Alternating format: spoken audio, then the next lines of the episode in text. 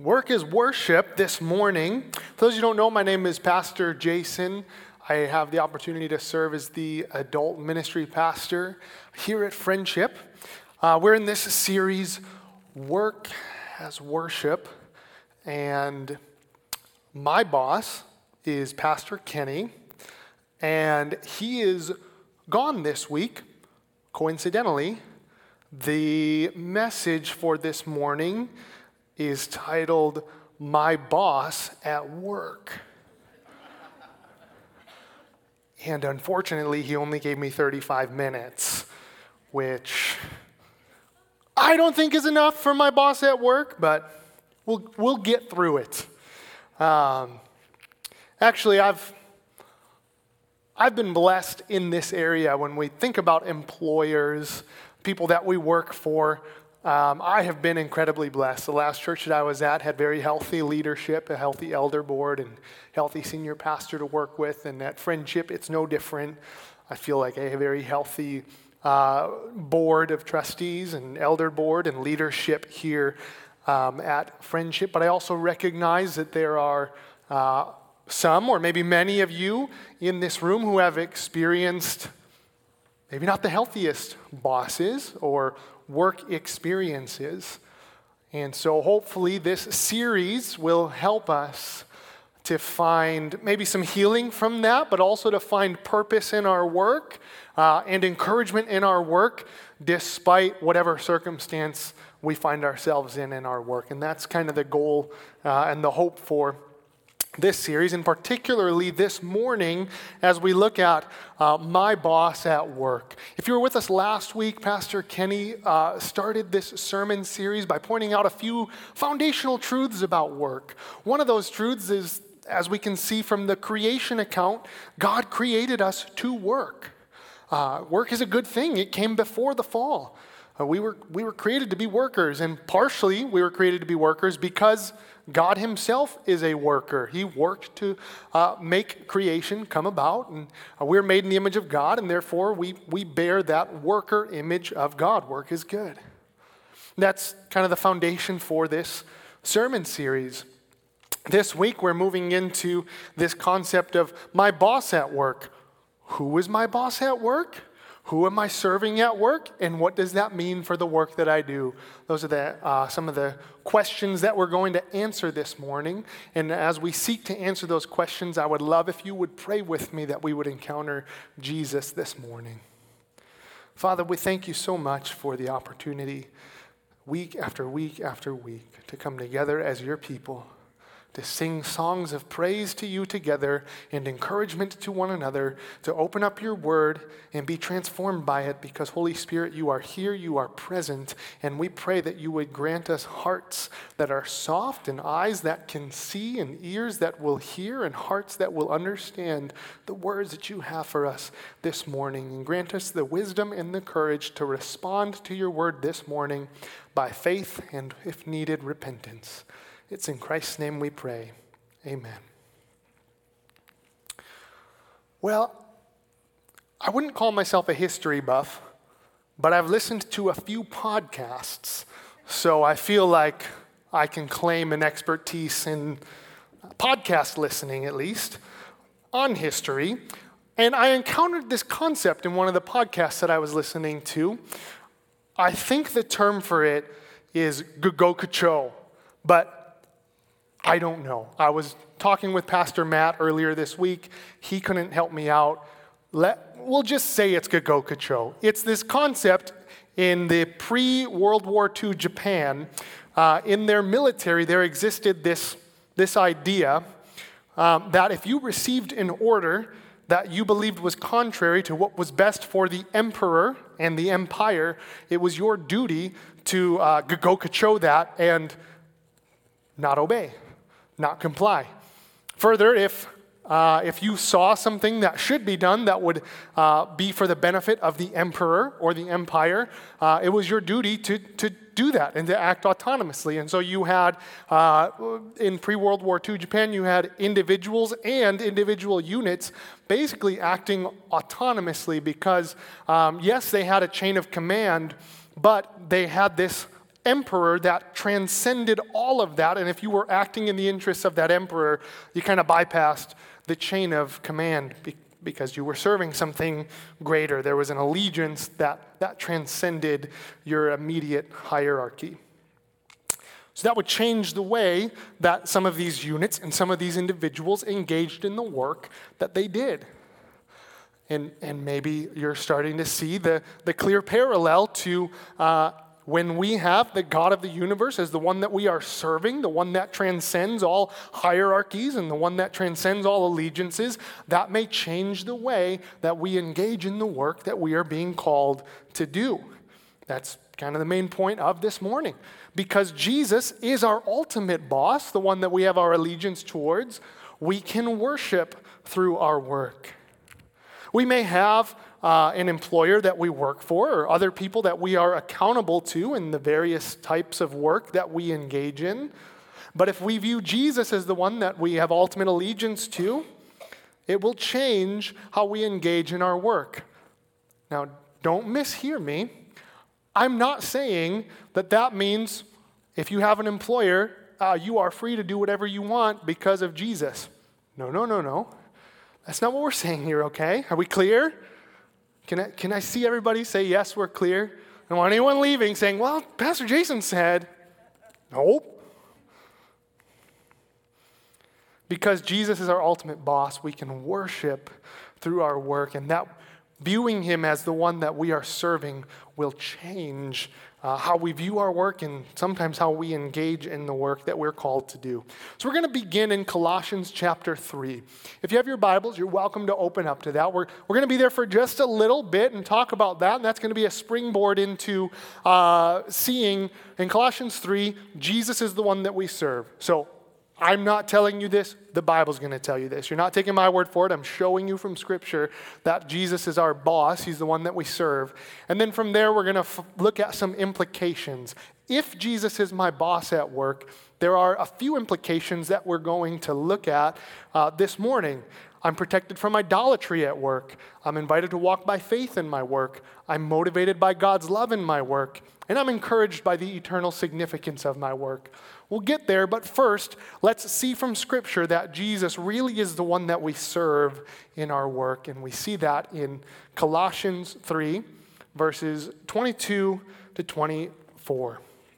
Paul writes, uh, Bondservants, obey in everything those who are your earthly masters, not by way of eye service as people pleasers, but with sincerity of heart, fearing the Lord. Whatever you do, work heartily as for the Lord and not for men, knowing that from the Lord you will receive the inheritance as your reward. And if you haven't picked up on it by now, you are serving the Lord Christ. In this passage, Paul is addressing bond servants.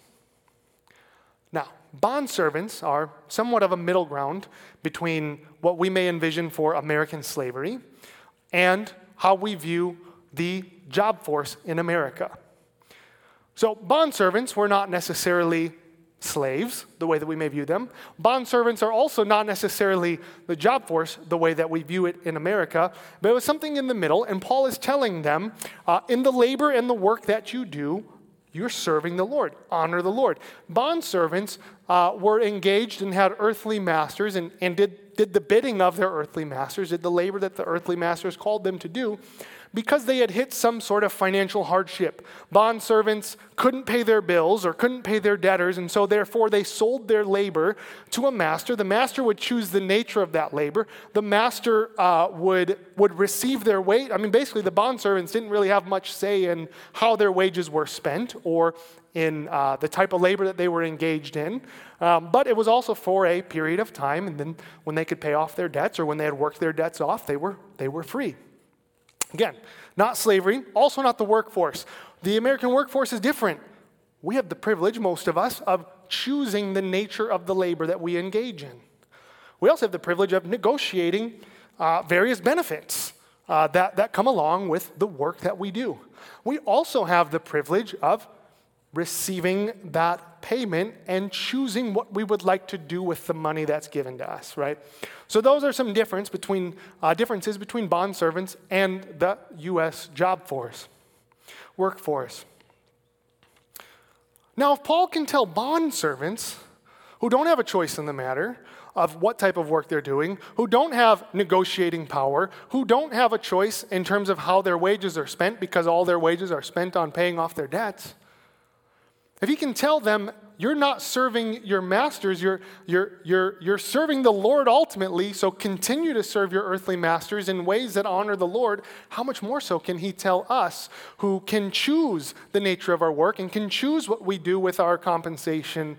Hey, yes, you are serving the Lord in that, and so honor him by serving your earthly masters in ways that honor the Lord. Honor him by serving your employers and those that you are accountable to in ways uh, that honor and glorify the Lord. So, we get this principle from Scripture that Jesus is our ultimate one that we are accountable to, the one that we are serving, and there are implications then uh, that come out in uh, the nature of our work. So we're just going to look at a few. This is a sampling. We've got four implications. Buckle in. The first implication is long. Okay, this is this is a this one will take some time to work through. It may be the most important one. I don't know. Uh, and then the other three are a little bit shorter. Um, but we're going to dive into this first implication. Jesus is my boss at work. And let me just remind us when we talk about work, uh, yes, it's could be vocational work or working for an employer or, or being self employed. But we could also be thinking about uh, being a student, uh, doing our work as students, or um, being, a, being a kid in a house and engaging in household chores that our parents are calling us to do to contribute to the household. Uh, we could be talking about uh, the service that you engage in when you serve at Friendship Church, or the service that you engage in when you volunteer and serve in our community. That we're talking about work in general, all types of work. I view Jesus as the one that I'm ultimately serving. So here are some of the implications that come out in that. The first one is this that I'm protected from idolatry at work when I view Jesus as my boss. Now, I'm not an artist. Well, I, I draw sometimes, and it's terrible. So when I say I'm not an artist, that's what I mean. I, I wanted to create an image of a road with some ditches on the side.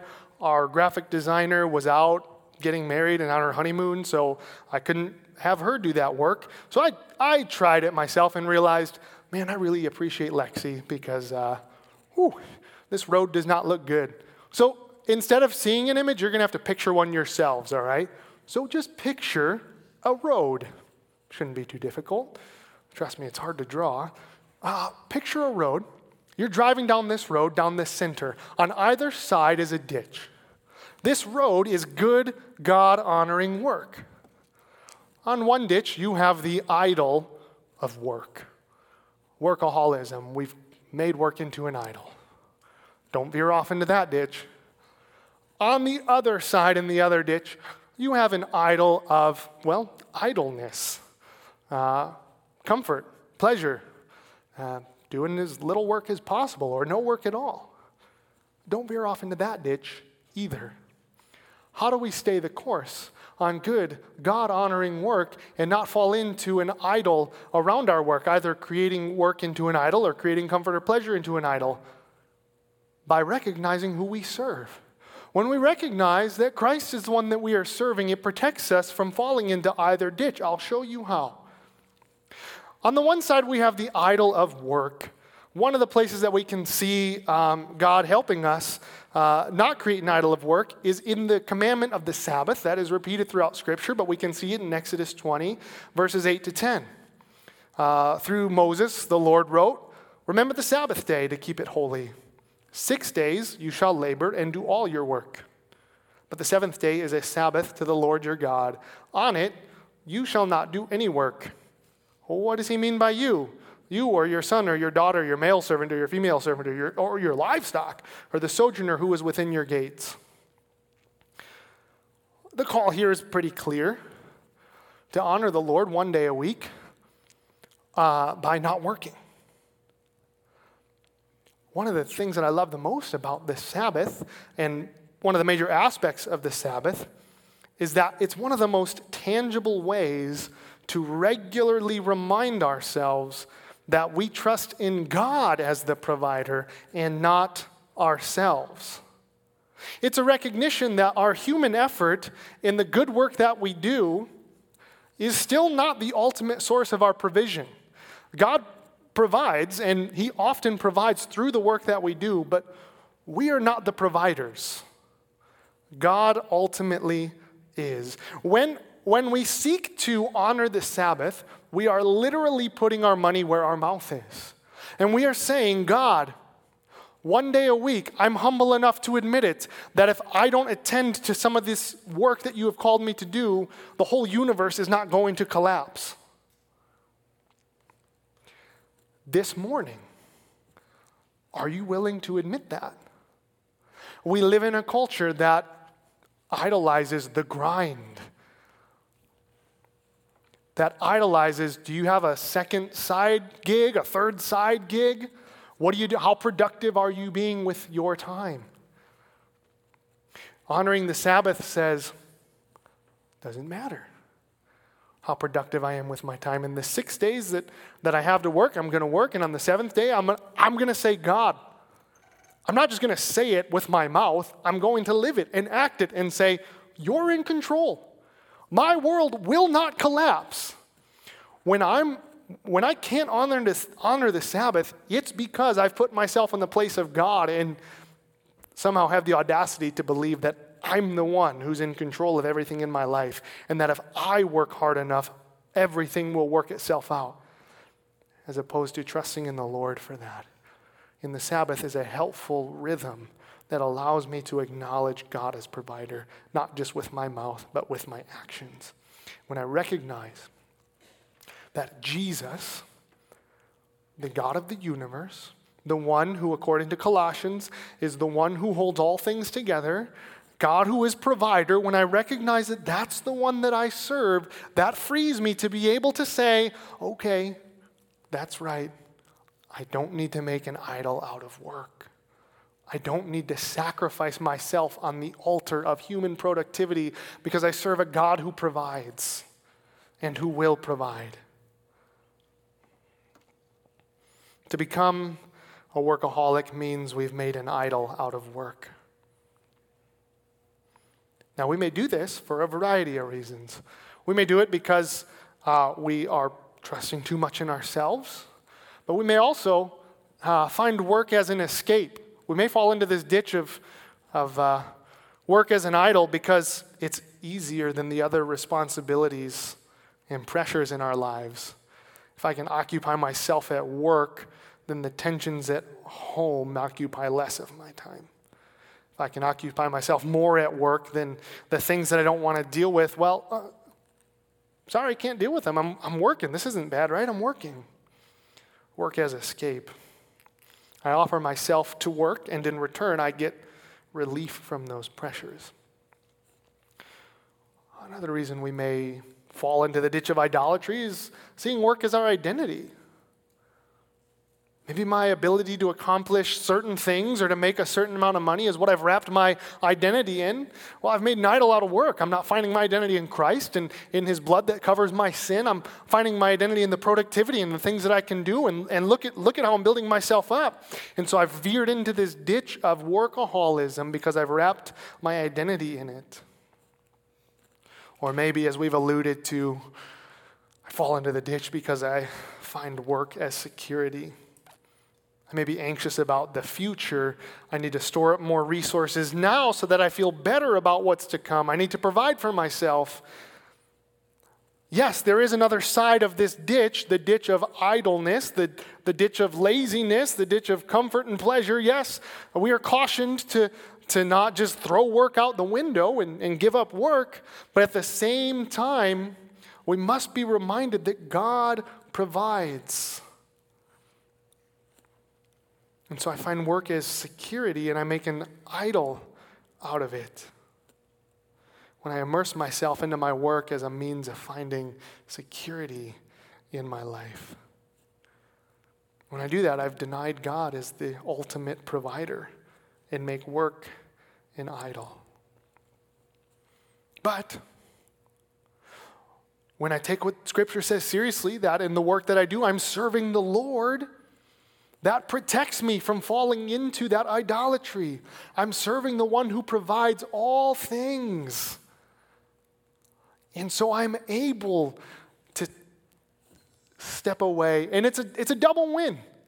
I, I have the security of knowing that God will provide without the pressure of having to be on 24 7. The work that I do can now be life giving and not draining and not always just not enough. So I got to do more and I got to do more and I got to do more.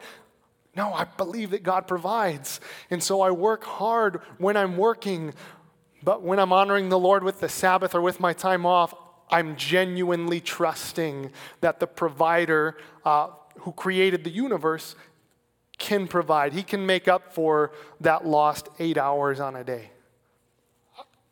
I've done the math. I think God can do it. Seeing Jesus as our ultimate boss, the one that we are serving, frees us and protects us from that idolatry. Now, it protects us from the other side of the ditch as well the idol of idleness or comfort or pleasure. There are, you know, dozens of places you can see this picture in uh, Scripture, a few times in the book of Proverbs, and here's one of them The sluggard does not plow in the autumn. So go figure, he will seek at harvest, and well, he, he didn't plow, so he'll have nothing. Makes sense? I think we learned this last week because of sin, work is hard. Work became difficult when sin entered the world. Uh, God, God designed work to be uh, a good thing, life giving, and, and He designed it in a way that we would work in cooperation with creation. Now, when sin entered the world, instead, what we get is working in competition with creation, and so therefore, work is hard. I don't know about you, but well, maybe you, everyone else is different from me, but when I do a project at home, everything goes wrong. Does anyone ever run into that? Oh, okay. 30 minute project. Four trips to Home Depot, eight hours later, we're almost done. Work is hard. I don't want my life to be hard, I want my life to be easy. Therefore, since work is hard and I want my life to be easy, I should do the bare minimum amount of work that allows me to get by. I should work for the weekend. We live in this weird time in our culture where the idol of work and the idol of uh, comfort and pleasure have come together. We, we live in this time where our culture has idolized work and idolized the grind and productivity and, and this and that, while at the same time idolizing the comfort and the pleasure that you can have from all the things that you're, all the money that you're making from the work that you're doing.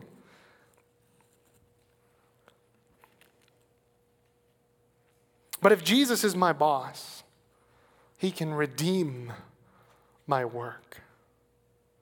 It may still be hard, but it's worth it and it's valuable. And viewing Jesus as the one that I'm serving, I'm no longer working for the weekend, I'm working for Christ. I'm not working just so that I can uh, uh get enough done that, that will pay my bills, and, and then I'm just going to veg out and enjoy everything that, that I can. Just because sin has infected work and made it difficult doesn't change the fact that God designed me to work. And recognizing that Jesus is the one that I serve protects me from falling into that ditch of the idol of comfort or pleasure. No, I'm not working to the end of comfort and pleasure. I'm working to glorify Jesus. I have something greater than that. I'm not working for myself. I'm not working for my employer. I'm working for Christ Jesus to serve him, to honor him, to glorify him, and to make him known to the ends of the earth. That's what I'm there for. That whatever it is that I'm doing, whether I'm at home or engaging in manual labor or engaging in a trade or, or as a student or, or serving in my community or in my church, whatever the work is that I'm doing, I'm doing it for Christ Jesus to glorify him. Have you made an idol in your work this morning? Have you fallen into one of those ditches? Because you're looking to work for security or for your identity or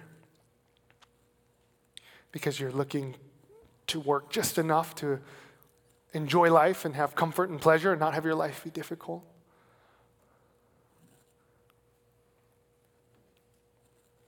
The answer isn't stop doing those things. The answer is to reorient. Who am I working for? Who am I serving? It's the Lord Jesus Christ. Okay, that's the first implication. I told you it was a long one. You were forewarned. We've got three more, and they're shorter, trust me. And I mean it this time. Uh, sometimes I say something's going to be really short, and then, you know, 40 minutes later, we're still here. That's not going to happen today, okay? Because Jesus is my boss at work, I'm protected from idolatry at work, like we just saw. Another implication of this idea of serving the Lord is I'm invited to walk by faith in my work. Uh, a pretty well-known passage, Hebrews 11:1, 1, uh, in talking about enduring in our faith in Jesus, says, "Now faith is the assurance of things hoped for, the conviction of things unseen."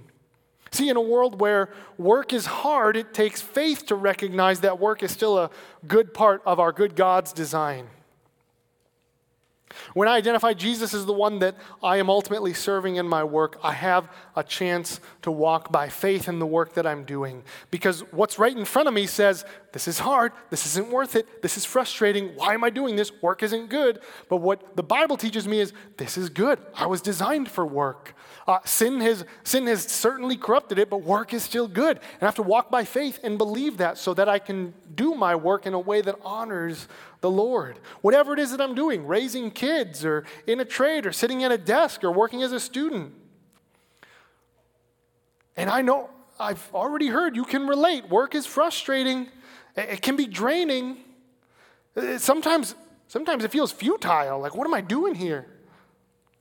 It takes faith, the conviction of things unseen, to say, God, this is still good, even though it's hard. God, this work seems futile, but I'm going to do it in a way that glorifies you.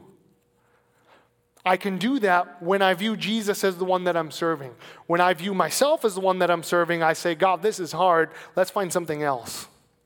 When I view myself as the one that I'm serving, I say, God, this is hard and I'm just going to have a terrible attitude about this and not contribute at all. When I'm serving Jesus, I say, God, this is hard. I'm going to work hard, though, at it because I know I'm serving you and I know that what I'm doing is good. I'm invited to walk by faith and grow in my faith and stretch that faith muscle. Even when what's right in front of my eyes and what I'm experiencing at work seems to tell me that work is hard, that work is bad, that I, that I should give up. And there's more encouragement in our faith. When Christ returns, we have all these prophetic images of the lion laying down with the lamb. Those images point us to realize that creation will be once again what it was working not in competition with creation, but working in cooperation with creation. I don't know about you. Doesn't that sound great? Doesn't that sound awesome? When I go to like remove a screw, it's not stripped. Oh. Working in cooperation with creation, not in competition with it. We cling to that hope that the work that we do now is good and it's a foreshadowing of awesome work we will get to engage in when Christ redeems and creates the new heavens and the new earth. When I recognize that Christ is who I'm serving, I've opened the door to growing in my faith, even in the work that I engage in. What about your work this morning? Whatever it is that you find yourself doing, wherever it is you find yourself laboring, wherever it is you find yourself working, are you treating it as an opportunity to walk by faith, as you do your work unto the Lord. I'd encourage you, if, if your work is difficult, if you're in a hard season of, of work right now, go to the Lord. Tell him how you feel. Jesus, my work is hard. My work is draining. My coworkers are frustrating. Whatever it is, tell him. And then tell him, but I'm choosing to walk by faith. Holy Spirit, help me honor you even in this. Because you're not serving yourself, you're not serving your employer, you're serving Christ Jesus.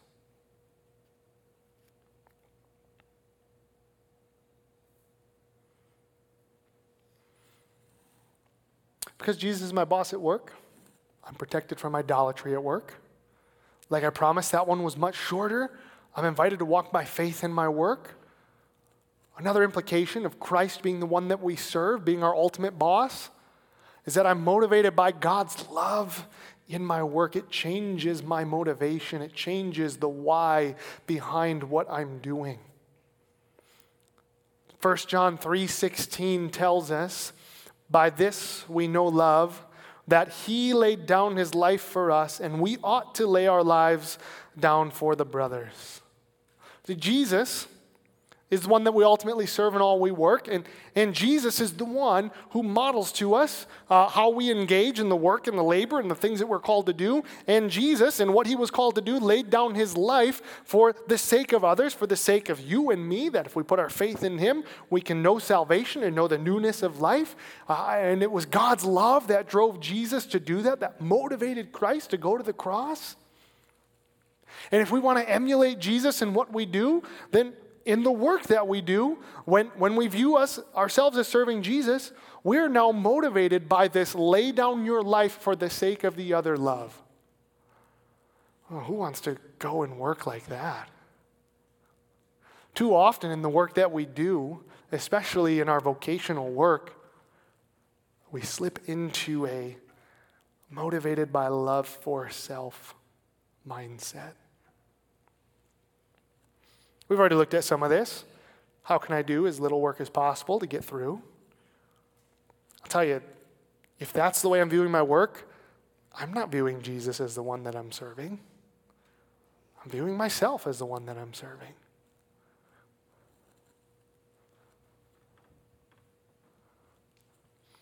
But when we are motivated by the love of Christ, by the lay down his life, love it changes how we engage in our work.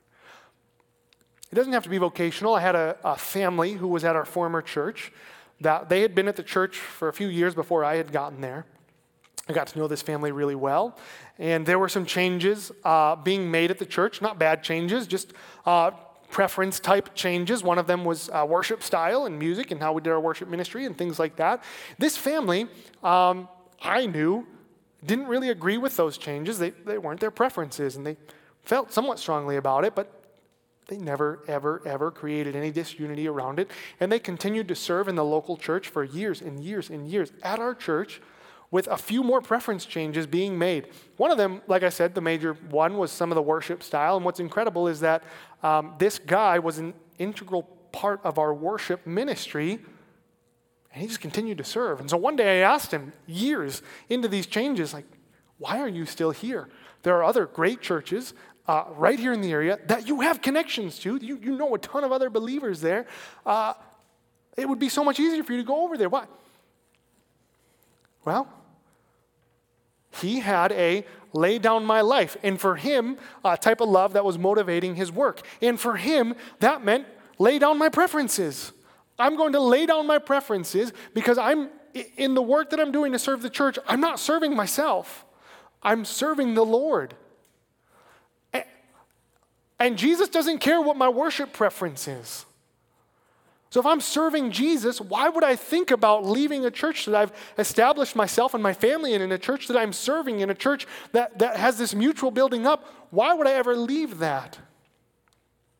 See, his, his view of the labor that he's doing being for the Lord as opposed to for somebody else or for himself changed the way that he engaged in his work. There are, there are many people who would see that and say, Yeah, I'm out. It's easier to go somewhere else. I don't like these changes. But when we view Jesus as the one that we're serving, and we're motivated by a lay down my life love in the work that we do, it changes how we do that work.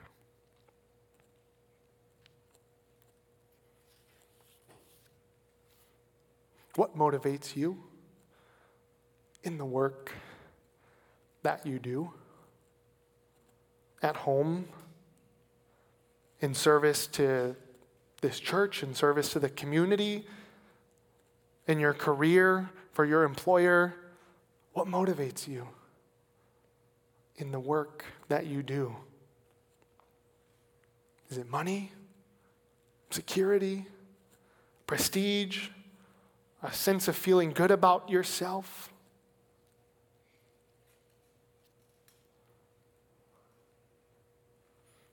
Or is what motivates you in your work the lay down his life love of Christ?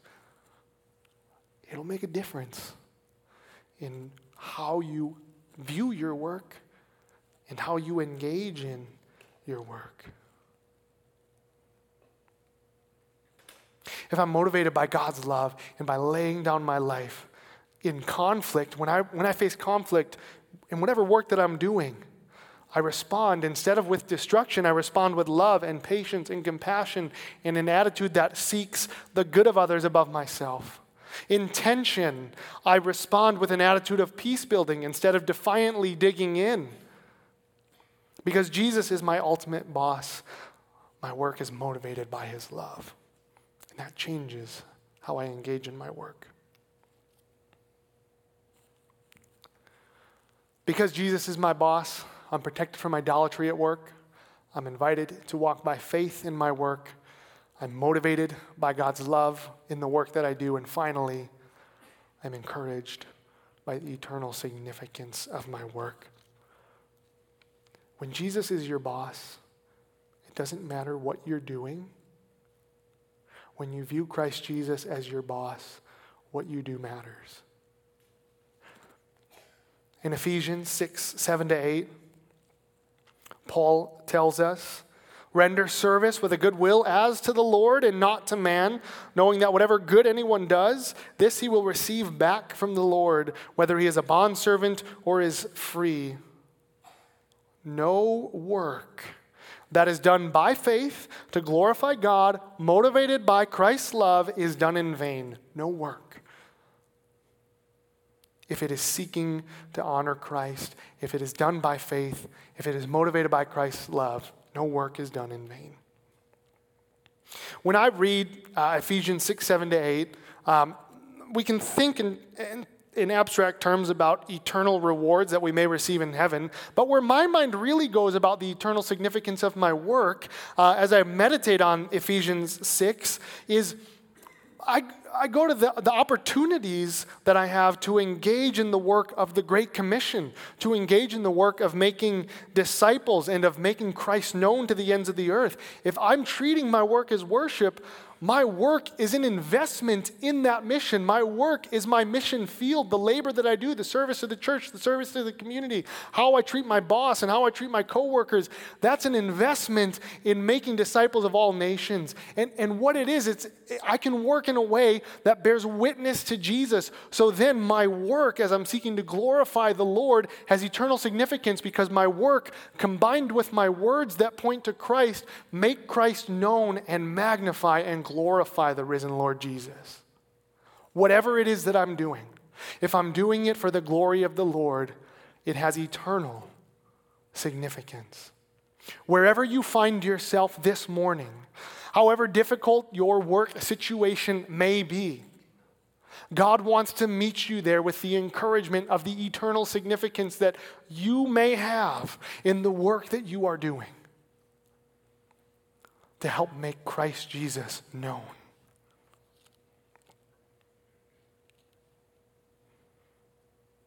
Because Jesus is our ultimate boss, we can worship through our work. We're protected from idolatry at work. We're invited to walk by faith in our work. We're motivated by the love of God in our work, and we're encouraged by the eternal significance of our work. So keep on. Where, where you're at. Some of you, work is hard right now. Work is draining. Work is overwhelming. Even still, keep on. Worship the Lord. Be encouraged that you are serving the Lord Jesus.